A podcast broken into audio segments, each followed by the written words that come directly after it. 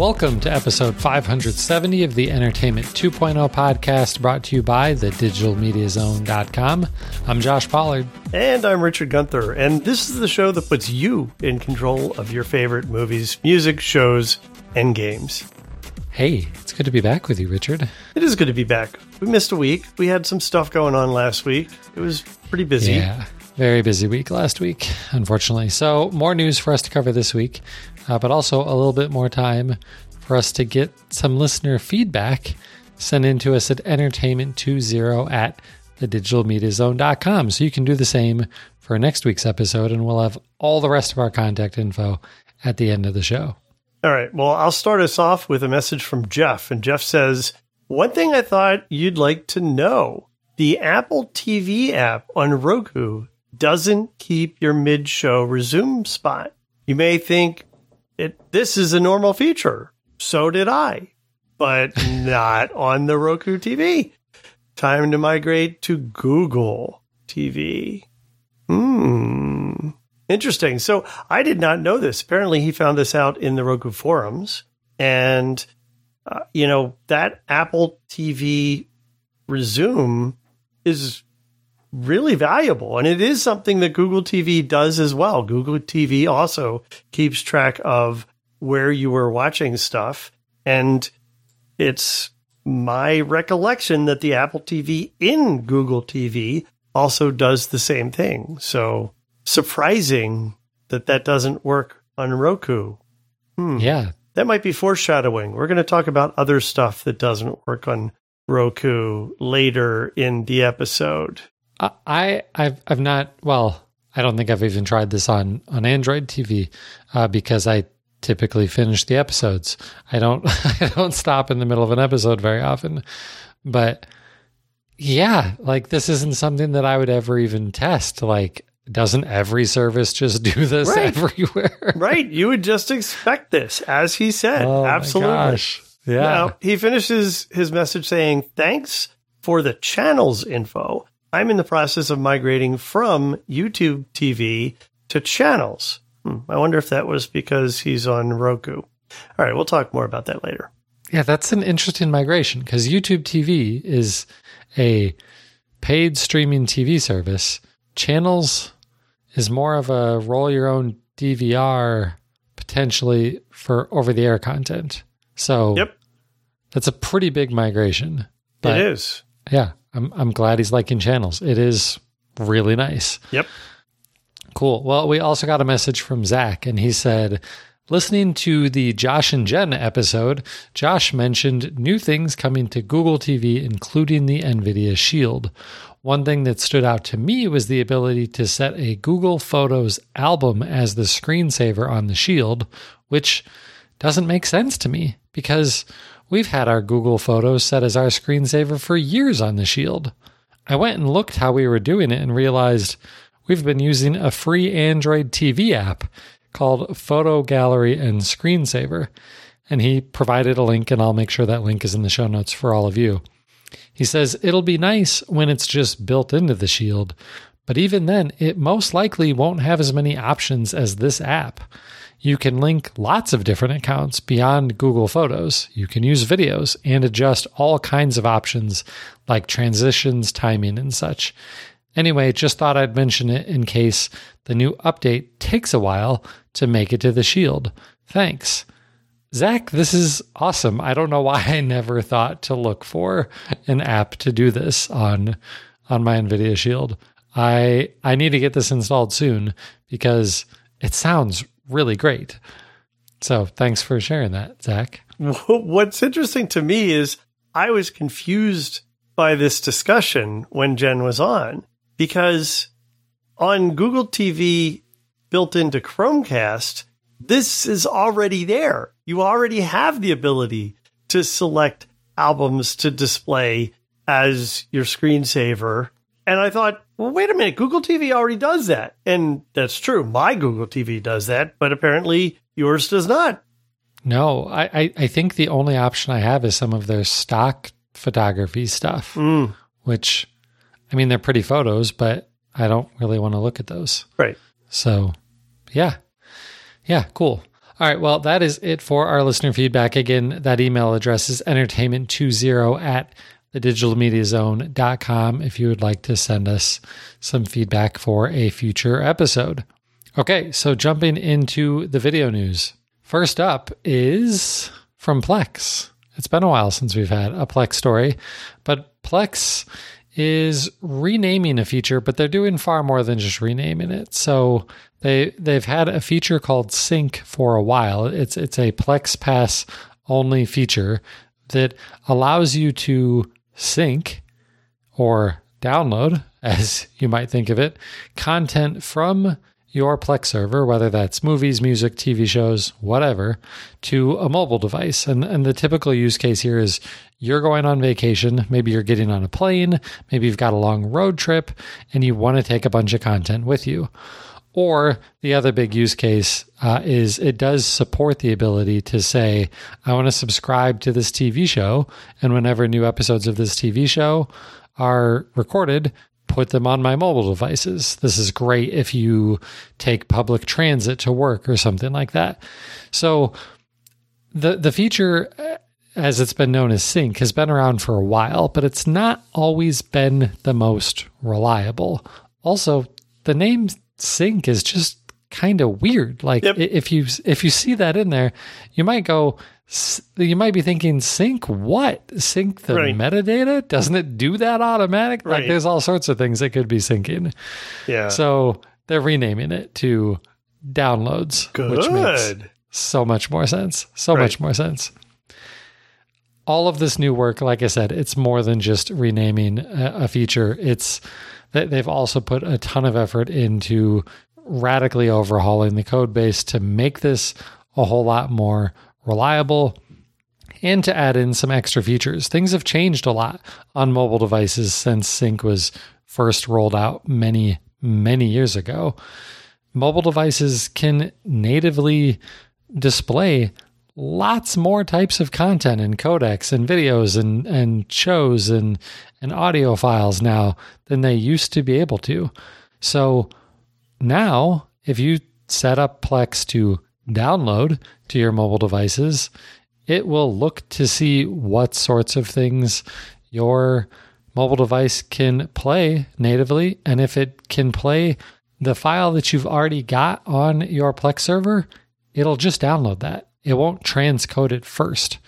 Now you might be thinking, well, hold on there, Josh, because I wanted it to transcode because I wanted it to be a smaller file. I've got an iOS device that only gives me 64 gigs of storage or something criminally low in 2021. I need it to do some sort of conversion to make the file size smaller. All of those options are still there. You can absolutely still do that conversion downsampling process to, to make much smaller files on your mobile device.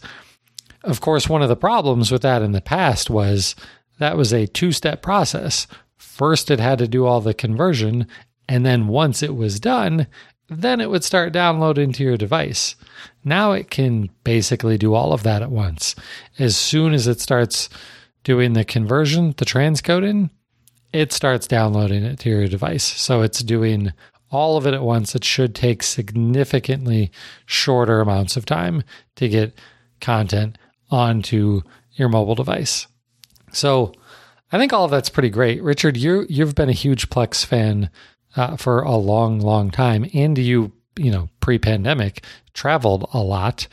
Did you use sync or downloads all that often? Yeah, all the time, and it was slow, slow, slow because it transcribed all the time. And I don't have a tight device. I have a device with a ton of space on it, specifically because I use it as a means of watching content when I'm traveling. So to me, the whole idea of having to transcode to bring content in just didn't make sense. So I'm really happy that this is going to be a faster process, a more reliable process, I think the one thing that I do like about this and that I'm glad they're keeping is that the name Sync did imply that you could kind of subscribe to something and then it would automatically ensure that you always have the latest and greatest episodes down on your device when they're available. And that's a really valuable feature. So, Mhm. uh, well, you know, call that auto download or whatever they call now. I'm happy to see that that's still available. Absolutely. So one key thing to point out for anybody who's been using the the sync feature in the past. In in in the not too distant future, they haven't given us an actual date on this, but in the not too distant future, anything that you synced using the sync process is going to be removed from your mobile device. It's unfortunate that they have to do this migration this way, but apparently they do, and it's going to wipe out anything that you've synced in the past. And so if you still want any of that content on your mobile device, you're going to have to download it through the downloads feature. Mm, yeah, okay, that's fair because this is a whole new feature. We've gone through this before with guide settings and stuff like that. Right, right. And then as as one more, you know, last reminder of this, this is one of the the main features that you're getting if you pay for a Plex Pass. So if if this sounds awesome and you're not a Plex Pass subscriber, well, this might be the time. Well, actually, pro tip. If you're thinking of becoming a Plex Pass subscriber, maybe hold out just a little bit. It's November. Every business in the universe offers discounts on their stuff in the month of November. Yeah. So there might be a, a Plex Pass discount coming very, very soon. Yeah, that's a really good idea. Also, considering that, um, you know, coming this Black Friday, probably the only thing you're going to be able to buy on Friday, on Black Friday, on time are services. So, this is something to keep in mind. Absolutely. Absolutely. I want to call out that uh, we have some Plex news. We often talk about Plex. A couple weeks ago on Cord Killers, they had some feedback from a listener saying, You don't talk about Plex enough. We talk about Plex all the time. I think next time I'm on Cord Killers, I need to remind them that we talk about Plex all the time. Shameless plug for our podcast. I like. Absolutely. You should do that. All right. Well, our our next uh, video story. It's not a good one. This is the story that that Richard was alluding to earlier. If you like YouTube, or maybe you don't like it, but you feel like it's it's required because it kind of is, and you are a Roku fan, you might be in trouble if the, these two companies don't stop bickering with each other soon, because the YouTube app is going to be removed from Roku in December. And I know what you might be thinking that like didn't didn't this already happen? Wasn't that just YouTube TV? Uh, no, that that that did happen. They they did remove YouTube TV from Roku earlier. That was like the warning shot, and now the nukes are coming out, and YouTube will just be gone. Now, I the, the news to me seemed a little bit kind of conflicting here. It's it sounded like if you already have a Roku and you're you've already got the YouTube app installed, it'll still be there and still work. So maybe it's just if you don't have the YouTube app, you won't be able to install it after December. But in a lot of the things that I was reading, it kind of made it sound like this app is just going to disappear even if you already have it. Yeah, I don't know what to expect there. Uh, this is a good point for me to put in my usual disclaimer that I own stock in both of these companies. But man, this pisses me off.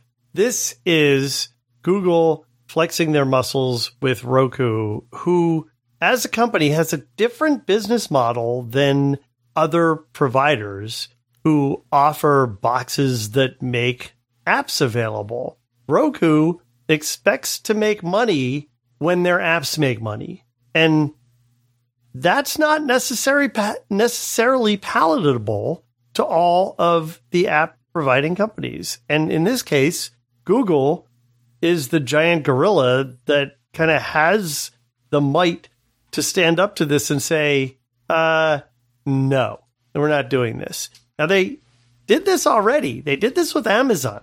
And eventually, they came to an agreement with Amazon where we got YouTube on Amazon. But you may have forgotten by now, YouTube didn't exist on the Fire TV.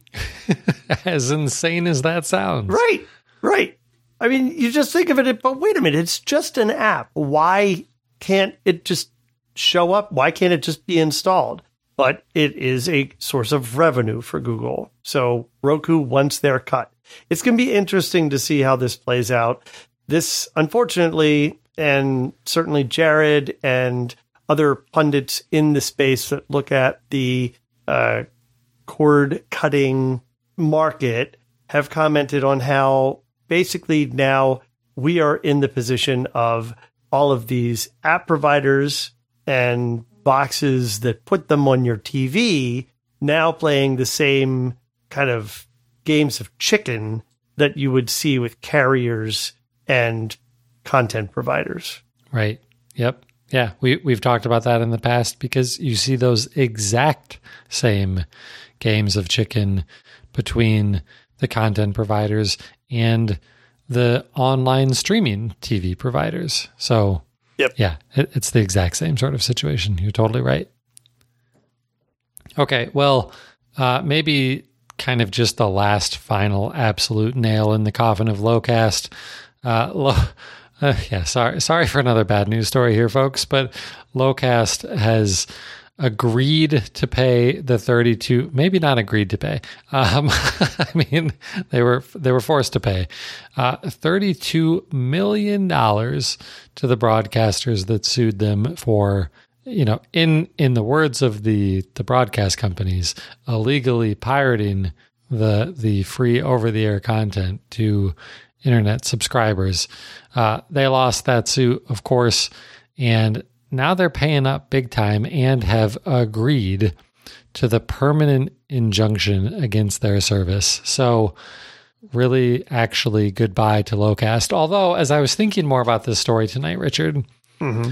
uh, I, I was thinking about how the judge's main argument against Locast and and we both thought this was ridiculous. But his, argument was, if if this service is a non-profit company, then they should not be using their money to expand the company to make which it available is, which in is other just crap. That's like saying that the uh, the Red Cross should not provide services in areas where they don't already provide services because it would it would require them to take revenue that they've made through donations to do that. Right. That's just ridiculous. It's absolutely ridiculous. But I did wonder, could could we just get like a bunch of small companies to do the same sort of thing in a nonprofit manner in each of these locations and never expand? Each one of them is separate. Exactly. Yeah, that might be difficult from an infrastructure perspective, but uh, yeah, this is this whole thing is so frustrating to me. This mirrors the whole situation that we went through with Aereo. We've talked about that in the past. That was the thing where they had tiny little antennas that they supposedly gave you direct access to and would give you the ability to stream content from that antenna. In that case, the Supreme Court actually weighed in. This one didn't get that far. No, no, it didn't. All right, well, one more quick video story here for you. We mentioned a few episodes back that Amazon was going to start selling their own TVs, the Amazon Fire Smart TVs. Those are now available. There are two different series. Uh, the 4 series is the less expensive model. Uh, comes in 43, 50, and 55 inches, so it doesn't get super big. The prices are dirt cheap 370 bucks for the 43, 520 for the 55 inch. It's 4K. It does offer HDR10 and HLG, but it does not offer Dolby Vision. And that one has a voice remote that you can use for all of the Amazon Assistant controls that you could possibly want. The other model or other series that they offer is the Omni series. This is the higher end version these are available in 43, 50, 55, 65, and 75 inch models, ranging from $410 on the small side all the way up to $1,100 for the 75 inch one. And the two main differences uh, between the Omni series and the 4 series is the Omni series has microphones built in. So it's basically got like uh, I was trying to think of the name of the small Amazon assist- assistant device. An Echo, a Dot. Echo Dot, right? It, yeah, think of it as having like an Echo Dot built in. It's still got a remote that you can use, of course, but you can just yell at your TV and it'll do all of the things that the Amazon Voice Assistant will do, including controlling the TV. The other differentiator is if you go for one of the two bigger sizes, the 65 or 75 inch, then you get Dolby Vision. So you get, you know, a, a better HDR technology in those higher end TVs. In my opinion, still not sure that I would pick one of these. Uh, we don't know who's actually building these. We don't know who's making the panels. I, I think I'd ra- like if you're looking for an inexpensive TV, I think I'd still recommend a TCL, a Vizio, or a Hisense over any of these.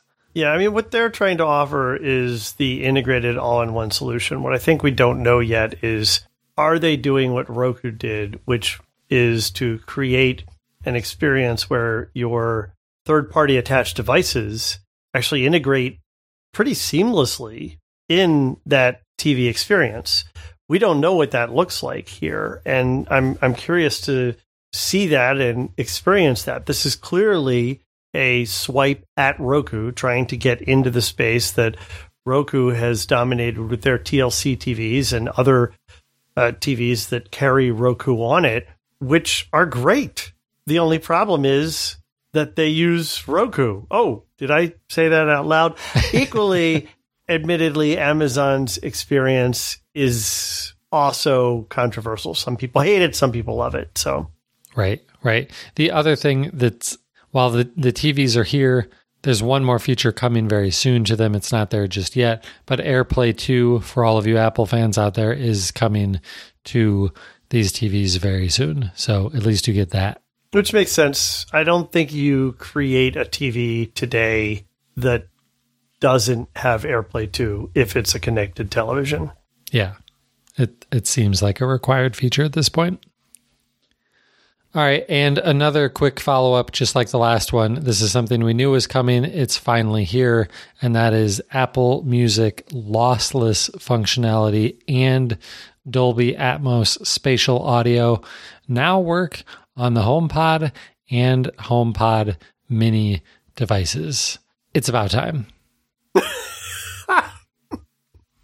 yeah. Well, you may remember the whole thing with Apple Music lossless was that why are you putting out this feature when none of your devices can take advantage of it? Right. Exactly. So now they will. None of the HomePods, none of the AirPods, none, none of the pods could do lossless. none of the pods. Now, now at least some of the pods. okay, so let's move on to some gaming news. And first up is uh, about a game streaming service that we don't talk a ton about. No, I'm not talking about Project xCloud. No, instead, it's GeForce Now. This is the one from NVIDIA, the, the service from the company that makes the graphics cards that are, if you have a gaming PC, you probably have an NVIDIA graphics card in it. Well, they've had their own streaming service for a while that uh, basically allows you to play games that you already own on Steam or, or things like that. Um, and you can just stream them from the cloud. And they have introduced a new tier of their service that uses the RTX 3080 cards. So that's their second highest model line. They do technically have a 3090 video card that is I mean, if if you think these other things are expensive, the, the 3090 is astronomically expensive. So 3080 is your basically, you know, that your normal person top of top top tier video card that uh, Nvidia makes. Well, if you are, are willing to to pay for this increased tier of GeForce Now, you're definitely going to get some some better functionality out of it. So you'll have 120 frames per second streaming. You can do 1440p native streaming on a PC. This still doesn't take you to 4K. Like, obviously, uh, an RTX 3080 card is perfectly capable of rendering 4K, but we're still talking about streaming 4K at this point. And yes, I know there are 4K streaming video services out there. This is a little different. So uh, that's not here yet, but 1440p, it's still a, a step up from 1080p.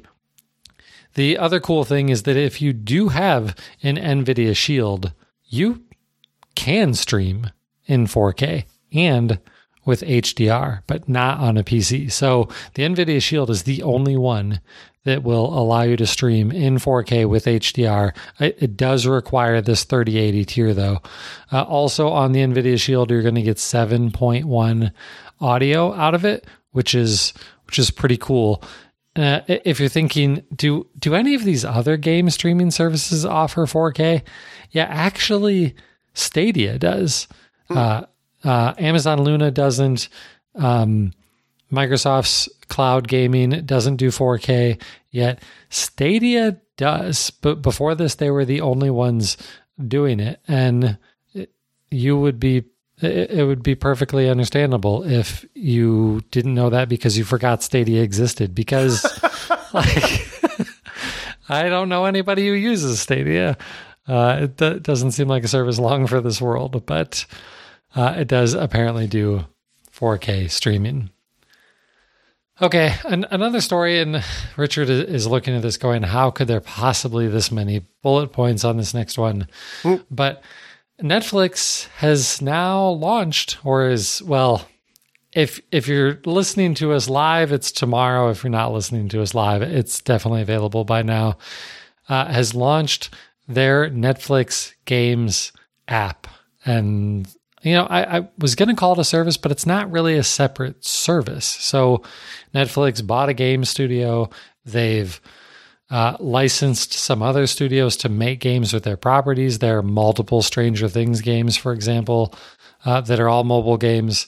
And now, if you have an Android device, an Android phone, or an Android tablet, you're going to be able to download a Netflix Games app and there are five games that are available on it from from Netflix, including two of those Stranger Things games. And the app is free. You don't have to pay anything to use it. There are no ads. There are no microtransactions. You just have to be a Netflix subscriber, which is, oh, I don't know. It just feels weird. Like it's it's not really like, I mean, when Microsoft released the Xbox Game Pass app, you had to be a Game Pass subscriber to use it. So it's not really that weird. It's just weird to think, yeah, to play these games, I have to log in with my Netflix streaming video account. It's just a weird disconnect in my brain.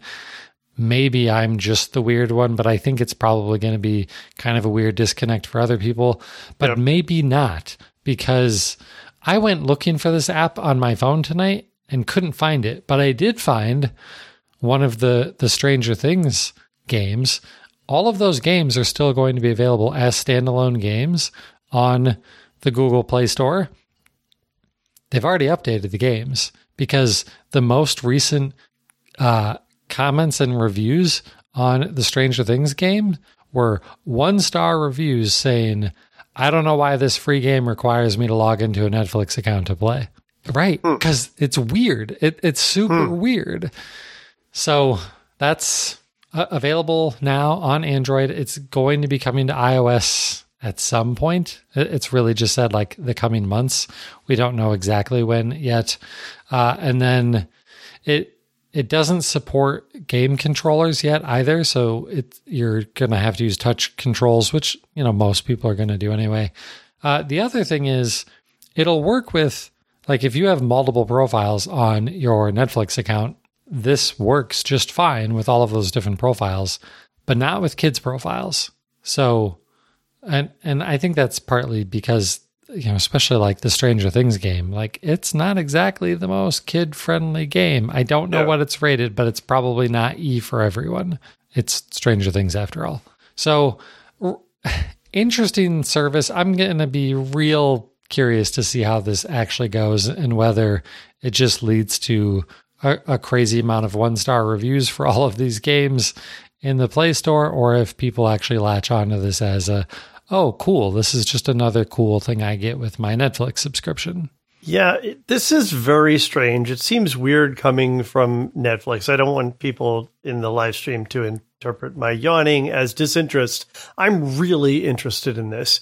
I have also, as a Netflix stock holder, I have followed Netflix and its business model from way back in the day when you used to be able to rent and or buy discs from them. Like I'm not talking the disc model that they still support now. You could actually just do a rental and then you returned it whenever or buy the disc from them or buy the one you rented from them if you wanted to. That's how they got their start. And at some point in time, they were actually kind of compared to GameSpot which did a similar thing for games where you could rent a game and then send it back. But this is different because it's mobile. I, to me, this strikes me as really unusual. If this were maybe on your console or or on your PC, it, it might make more sense to me. But the fact that it's mobile games is what has me really puzzled. Yeah, uh, I, I think that most people think, oh, Netflix is getting into games. That must mean that I'm going to be able to launch the Netflix app on my TV and grab my Bluetooth controller and play games from it. Right. But that is not what this is. Right. Right. This is, yeah, this is strange. It's a stranger thing, maybe? No? Uh, oh, that was so bad. That, that was so bad. Yeah, that, that, wasn't great. Okay, so let's move on to a service that does make a little more sense, and that's Xbox stuff. So, Xbox uh, does have a new update. You know, their their October update. Although, heck, we're we're now into November, so maybe I'm a little late on this news. But this new update brings a couple of interesting things, and one that I don't think is is maybe that interesting, but maybe surprising to others. The dashboard is now going to be rendered in 4K if you have a 4K TV. Okay, cool, I guess. Like I've got a 4K TV. I guess I want it to look better in 4K. I'm going to back um, up for a minute. Why wasn't it already? that is the better question. I have no idea. Unbelievable. Right. They've just been upscaling it for and uh, how long, right? Because the Xbox One S supported 4K back in 2015. Is that when the Xbox One S came out? I think. Uh, that was six years, years ago. ago. Yeah. right. yeah. Yeah. You would think that it, at least the Series X and S, when they came out, would have supported a 4K dashboard and menus. But no, they didn't. But now they do. So hey, there's that. Uh, they they're also introducing a night mode, which is kind of interesting. Like I think people are used to seeing these types of features on their phones or computers. This will uh, uh, allow you to do things like dim the screen when it's when it's dark in your room, add a blue light filter, uh, which is definitely good for your eyes uh, and will help your sleep cycle if you're staring at a screen, you know, in in the couple of hours before bed. Uh, so that's all good importantly, like they've actually thought about these features, uh, it doesn't impact anything if you take a screenshot or record a video clip. Like it's not going to be, you know, orange tinted because you put the blue light filter on or anything like that. It's going to record it normal. Uh, so so that's good. You can also schedule this by a, a time of day if you want, or just by you know say at sunset, start turning these features on. So that's good. I wonder how much it's actually going to get used because I don't know that I like. I'm a big fan of these features on my phone and on my computer. I don't know that I want this on my Xbox. Like it hmm. seems like it might be kind of jarring. I should try, I should give it a try and see, but I don't I don't know that I want it messing with the way my games look and uh, whether that might impact some things and, and the visibility of some things. Yeah, that's a know. good point. That's a really good point. I hadn't thought about that. Uh, to me, this just seems logical because I use this on all my devices for all my stuff. Now, I'm assuming that if I'm watching a movie on one of the devices that does this, that that movie is going to look normal. Maybe I'm wrong, maybe it doesn't. Maybe it's also tinted or or blue has been removed from it. And similarly, they'll do the same thing with games. With content, it's a really hard call. I think with the interface and with certain apps, it makes sense, but content is a hard call. Yeah. Like, does Apple TV have this? Apple TV, I don't know. I honestly don't know. It has a dark and a light mode.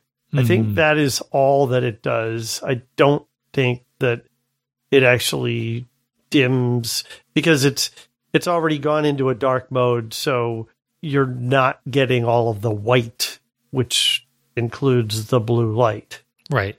Right.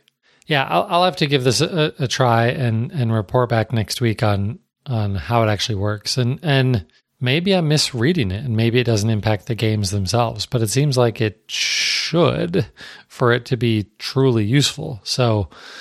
Uh, I'll, I'll give that a try, and, and I'll also try and, and try it out with, with a movie, also, whether that be through Netflix or with, with a disc to see if it also does the same thing there.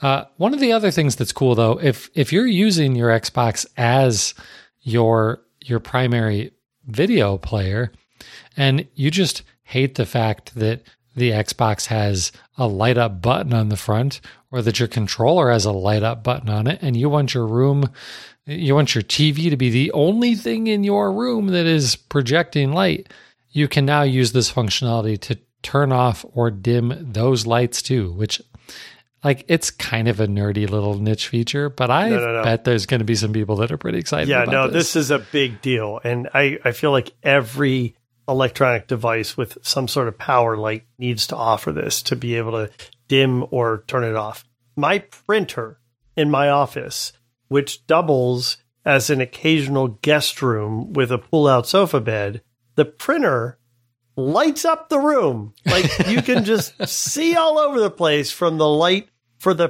power on my printer. It's ridiculous. it's a nightlight by provided by a printer. It's Yeah, it's way more than a nightlight. so that when your guests wake up, they don't stub their toe trying to get to the bathroom. yeah, yeah, I could have used one of them at the beach house. All right, a couple more quick ones. Uh, when when the Xbox, especially when the Series S was announced and only had 512 gigabytes of storage, we bemoaned the fact that that's not nearly enough storage on on modern day video game consoles, and even the Series X with its one terabyte of storage isn't really enough. And so Seagate partnered with Xbox to offer a one terabyte expansion card uh, that was kind of a propri- proprietary card that would slot into a special slot on the back of the Xbox um, that would not only expand it because you've you can also just hook up a massive USB hard drive if you want, but the difference is that if you use a regular USB hard drive, it's not going to be as fast. Like one of the cool things about the the new generation of of Xbox and PlayStation 5 is that they use much faster NVMe based storage drives on the internal storage. So the game load times are ridiculously fast. And so, sure, you can plug a four terabyte external hard drive into your Xbox and you can still play Xbox One games off of it, but they're not going to be fast.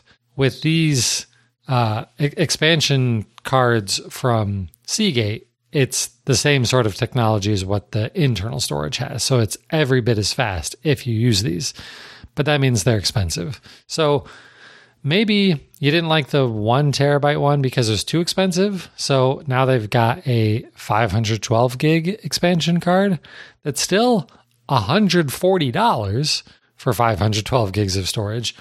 Or you thought, no, the, the one terabyte, the, the cost of it was fine. It's that it still wasn't enough space. Well, they've got a two terabyte version that's coming in early December that is $400. That is $100 more than an Xbox Series S mm-hmm. console. Mm-hmm. Yep, yep, that's bonkers. wow. That's a lot of money for storage. Yep, Yeah, I, I'm not going to be buying one of these. I'm I'm fine shuffling games around. It's okay. All right, and then the other quick one. Uh, I, I don't normally talk about uh, the the games that are coming to Xbox Game Pass, but November is a crazy awesome month for Game Pass. Today, Minecraft on PC was added to Game Pass. I thought this was available a long time ago. It's not. It's only been on Xbox for all of this time. It's now on PC, which my daughter is thrilled about because I got her a PC recently and she's like, cool, let's play Minecraft. And then I went to it and install it and saw that it was $30. And I'm like, what? and then quickly read that it was coming to Game Pass. And I said, wait a week, and then I'll get you Minecraft. uh, and then November 4th, It Takes Two, a game that I was just talking about a few episodes ago as being a really, really fun co op game to play. That's, you know, included with Game Pass. And then the biggest one next week, November 9th, Forza Horizon 5 comes out on Game Pass, day one on Game Pass. And then a couple days later, Grand Theft Auto San Andreas is coming to, to Game Pass. This is part of the original Grand Theft Auto 3 trilogy that they're remastering. They're putting this one game out of the trilogy on to Game Pass. So it's just a really, really great month for Xbox Game Pass. All right. Well, that is it for our gaming news. That's it for all of our news. So let's dig into what's going on in our entertainment centers. So, Richard, what have you been up to? All right. Well, when I'm not watching election returns coming in, I have been trying to keep up with a couple of my favorite shows, which includes The Morning Show, which has been very good this season on Apple TV Plus. I've been trying to keep up, but not doing a very good job of staying up with New Amsterdam. This is the fourth and I think final season. And as best I can tell, they're just giving it a six arc, arc um, run to, or six episode run to close out the story. I'm glad to see that. It was a good series, and I'm disappointed to see it go because I've liked it. Also, What We Do in the Shadows, the season finale just aired this past Friday, and this season was so much fun. Takes the show in an interesting direction because characters kind of go off in different directions. And I believe there is a season four. So it'll be interesting to see what they do with this. Been watching a bunch of John Oliver and Bill Maher for their different perspectives on the news. Also, I mentioned Mare of Easttown. This is a show on HBO Max, I believe, that won a ton of the recent Emmys. And it's good. I had watched the first episode a couple of months ago, actually. And then I got back to it. I rewatched the first episode because it's slow. And there are six more after that. It's a seven episode series. It's like a mini series. There's not another season. This is it. It is amazing. It is, it is rip your heart out good. It is so honest and awful and wonderful about life in this small Pennsylvania town where one of my where my closest friend in the world lives uh, in Pennsylvania not too far from where I grew up. And I highly, highly recommend it. I think it's just fantastic if you have HBO Max. Is this a show I would like? It is a murder mystery. So if you like long arc s- seasons uh, or, or, you know, series where a season is about solving a murder and it's based in a small town, I, I think it's wonderful but it's a hard watch. I mean, it's it so many people are affected by what happens in this town and it's just it's it's good but it's a hard watch. So, I don't know if it's something Jen might like. Yeah, it sounds like probably not for Jen, but it it sounds interesting to me and my oldest daughter has been begging for HBO Max so that she can watch Pretty Little Liars. So yeah, I would uh, not let her watch this with you. This okay. is not for children. right. Right. But she can be watching Pretty Little Liars on the crappy TV while I watch this on the good TV. yeah, there you go. All right. Cool. Also, Disney Insider is back. This is the series where there's just like 15 minutes and five minute uh, spurts about different things going on in the world of Disney. So I'm excited to be uh, seeing that again. And then I watched the Lower Decks finale, been keeping up with Star Trek Lower Decks. I didn't know what to make of this series when it came out. It's an animated Star Trek series, and it partly makes fun of Star Trek, of course, because I believe it's actually created by the makers of Rick and Morty. So there's a lot of that irreverence built into the story. But there is so much good fan service in this show. They clearly care about feeding the fans of Star Trek stuff they're going to like and enjoy and laugh about. And the season finale of this, I think Tom Merritt really summarized it well in a recent episode of Cord Killers, where he talked about how this wasn't, as far as he was concerned, an animated series episode of Star Trek. This was Star Trek at its best. This was such a good episode of Star Trek. It just happened to be animated. And I love that they pulled that off with this series because I never expected that. Wow. Sharp Dressed Yeah. Penguin wants to know in the chat if you've watched Star Trek Prodigy yet. He says it's definitely a kid show, but he's hooked. Have you watched I have it? not. I have not. So that's to? something I will have to look into. You will. You're a big Star Trek fan. You have to. I am. I am indeed. All right. And two more things. Uh, we watched some movies. We watched Cruella, which I thoroughly enjoyed. I thought it was great. It was a lot of fun. It was not at all what I expected. I think the actors in it were fantastic. I highly recommend this if you're familiar with the story and you like the 101 Dalmatian stories and you've watched any of the past movies. I just thought this was a lot of fun. And then a Halloween favorite on Halloween, we watched Hocus Pocus also on the Disney Channel or rather on Disney Plus. And I don't know. I just I'm I love this film. I think it still holds up and I'm excited that there's going to be a sequel coming out I think next year including all the originals. So I'm very very happy about that. A, a sequel 30 years later. Yeah.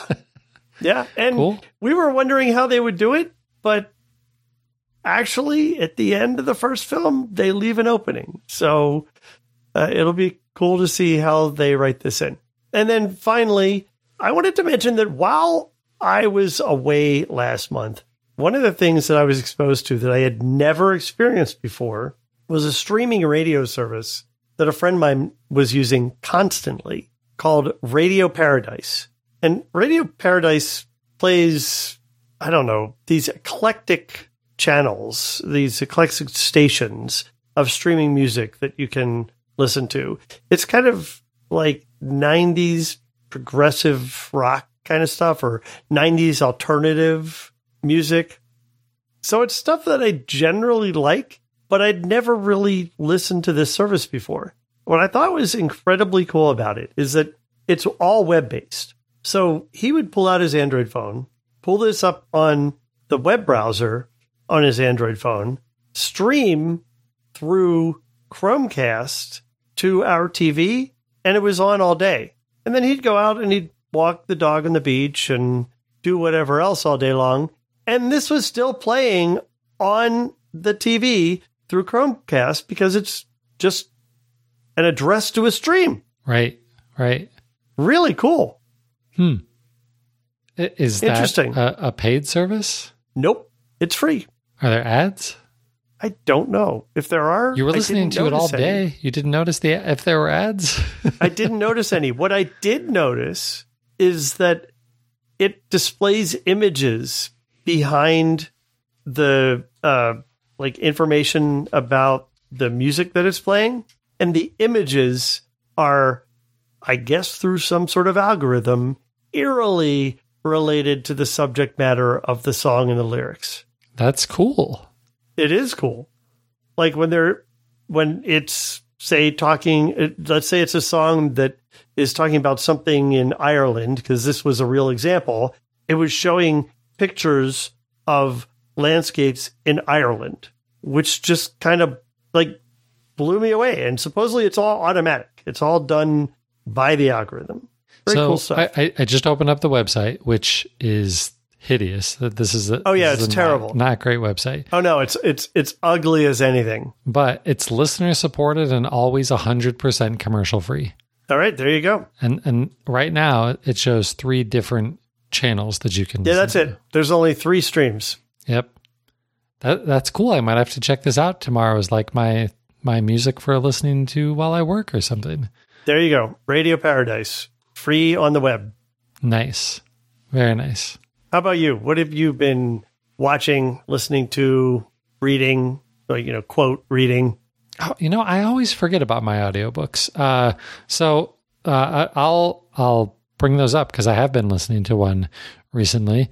Um but uh, on on the gaming front, just some more Call of Duty and and, and NHL. Hoping to get back to uh, It Takes Two real soon, and then of course uh, with Forza Horizon coming out soon, that'll be there.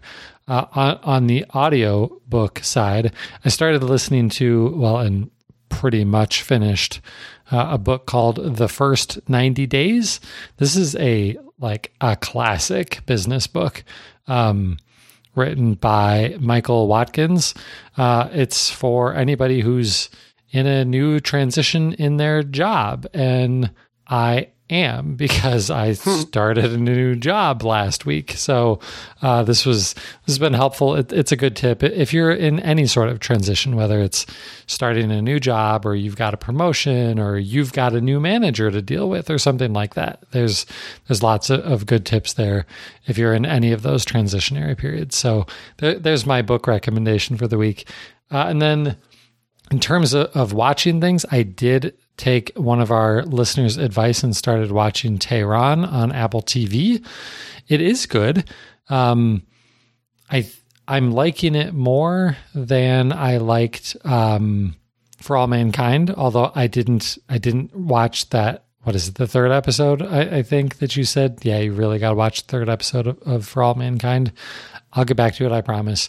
I think I'm going to finish uh, Tehran first. It, it is a good show. It, it definitely piques my interest with, you know, um, hackers and spy type stuff and all that good stuff. So uh, I, I do like it. That's that's again on on Apple TV, um, and then also we upgraded our Sling TV package. Um, you might be wondering like what what do you mean? Like why why did you even have sling tv josh you only buy sling tv during the playoffs.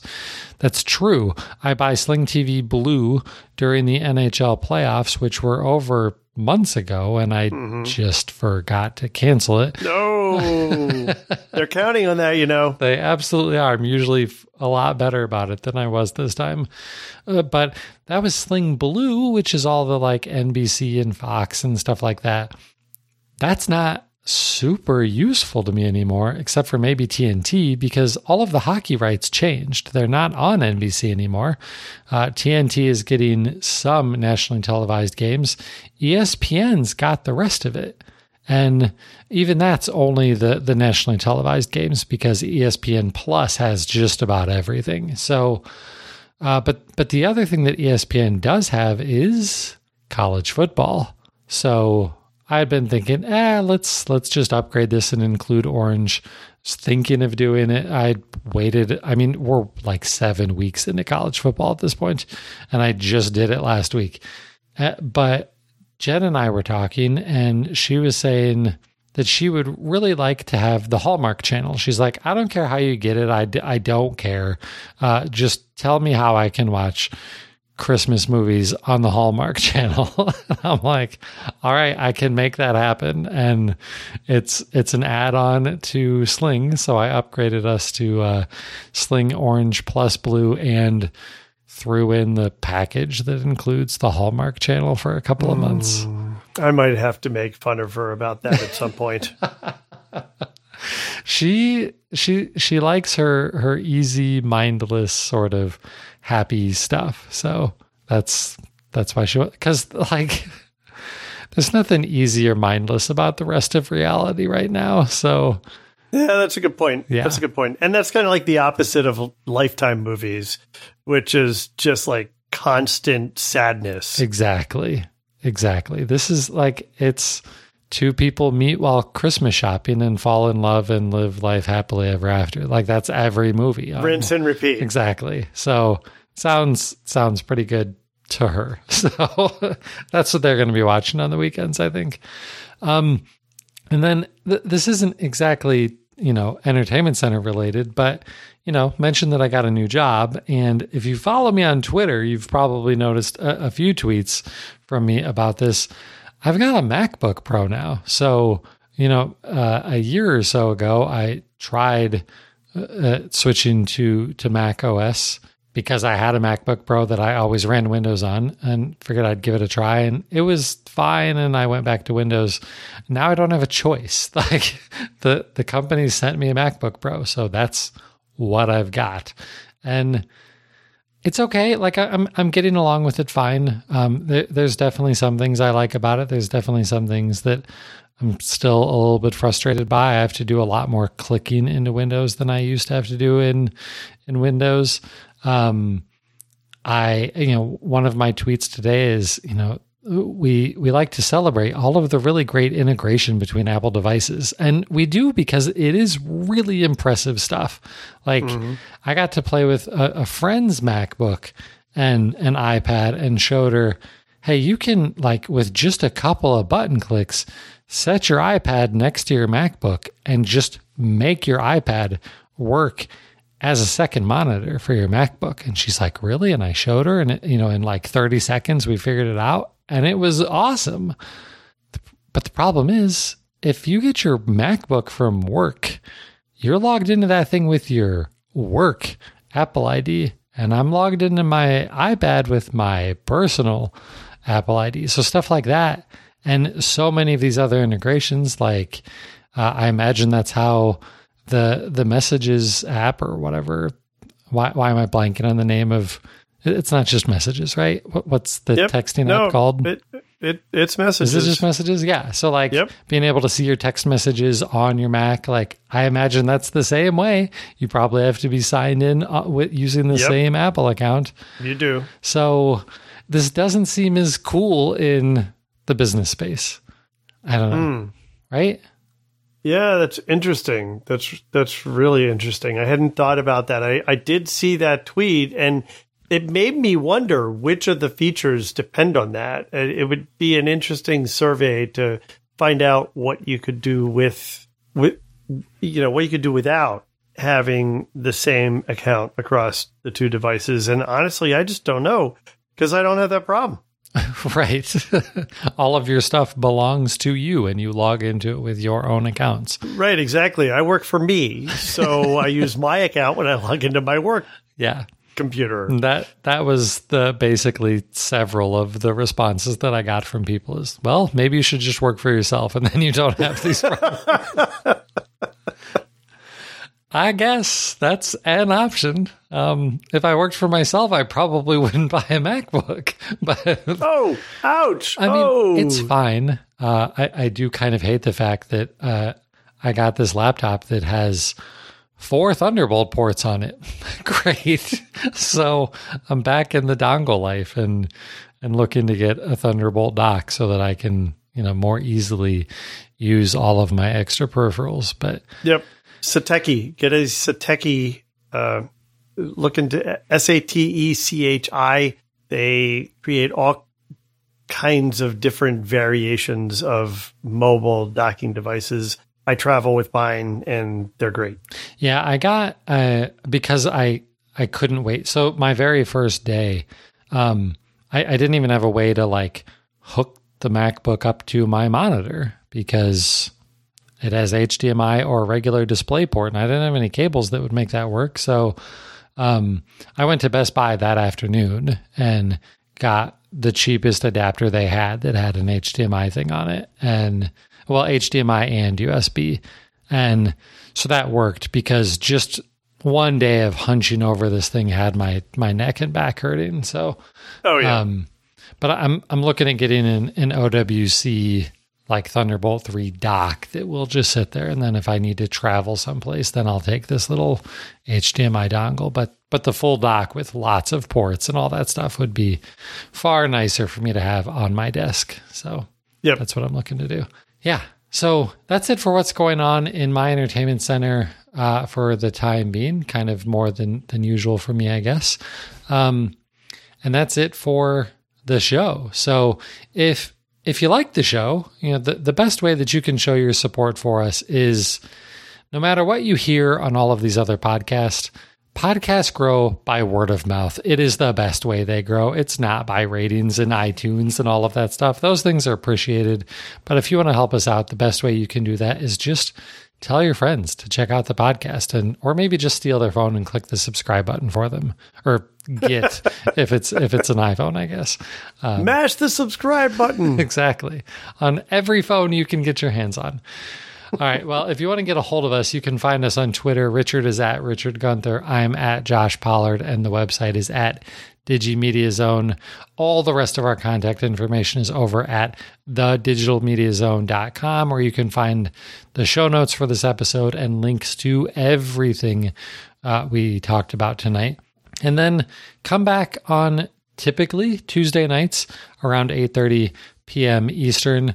Uh, in fact, the next few weeks it's like it's to have to be on Tuesdays because my Wednesdays are getting pretty crazy. So, Tuesday nights 8:30 p.m. Eastern roughly is when we record this show live on Twitch. So you can subscribe over there to get notified directly by Twitch or just follow us on Twitter and we tweet when we're going to be going live so that you can join us in the chat room and be part of the show as it's being recorded. It's a lot of fun for us, and I think it's a lot of fun for you too. So hopefully, we will see you back next week because that's going to do it for episode 570. He's Richard Gunther, and I'm Josh Pollard. Thanks for listening to Entertainment 2.0. Adios. Goodbye.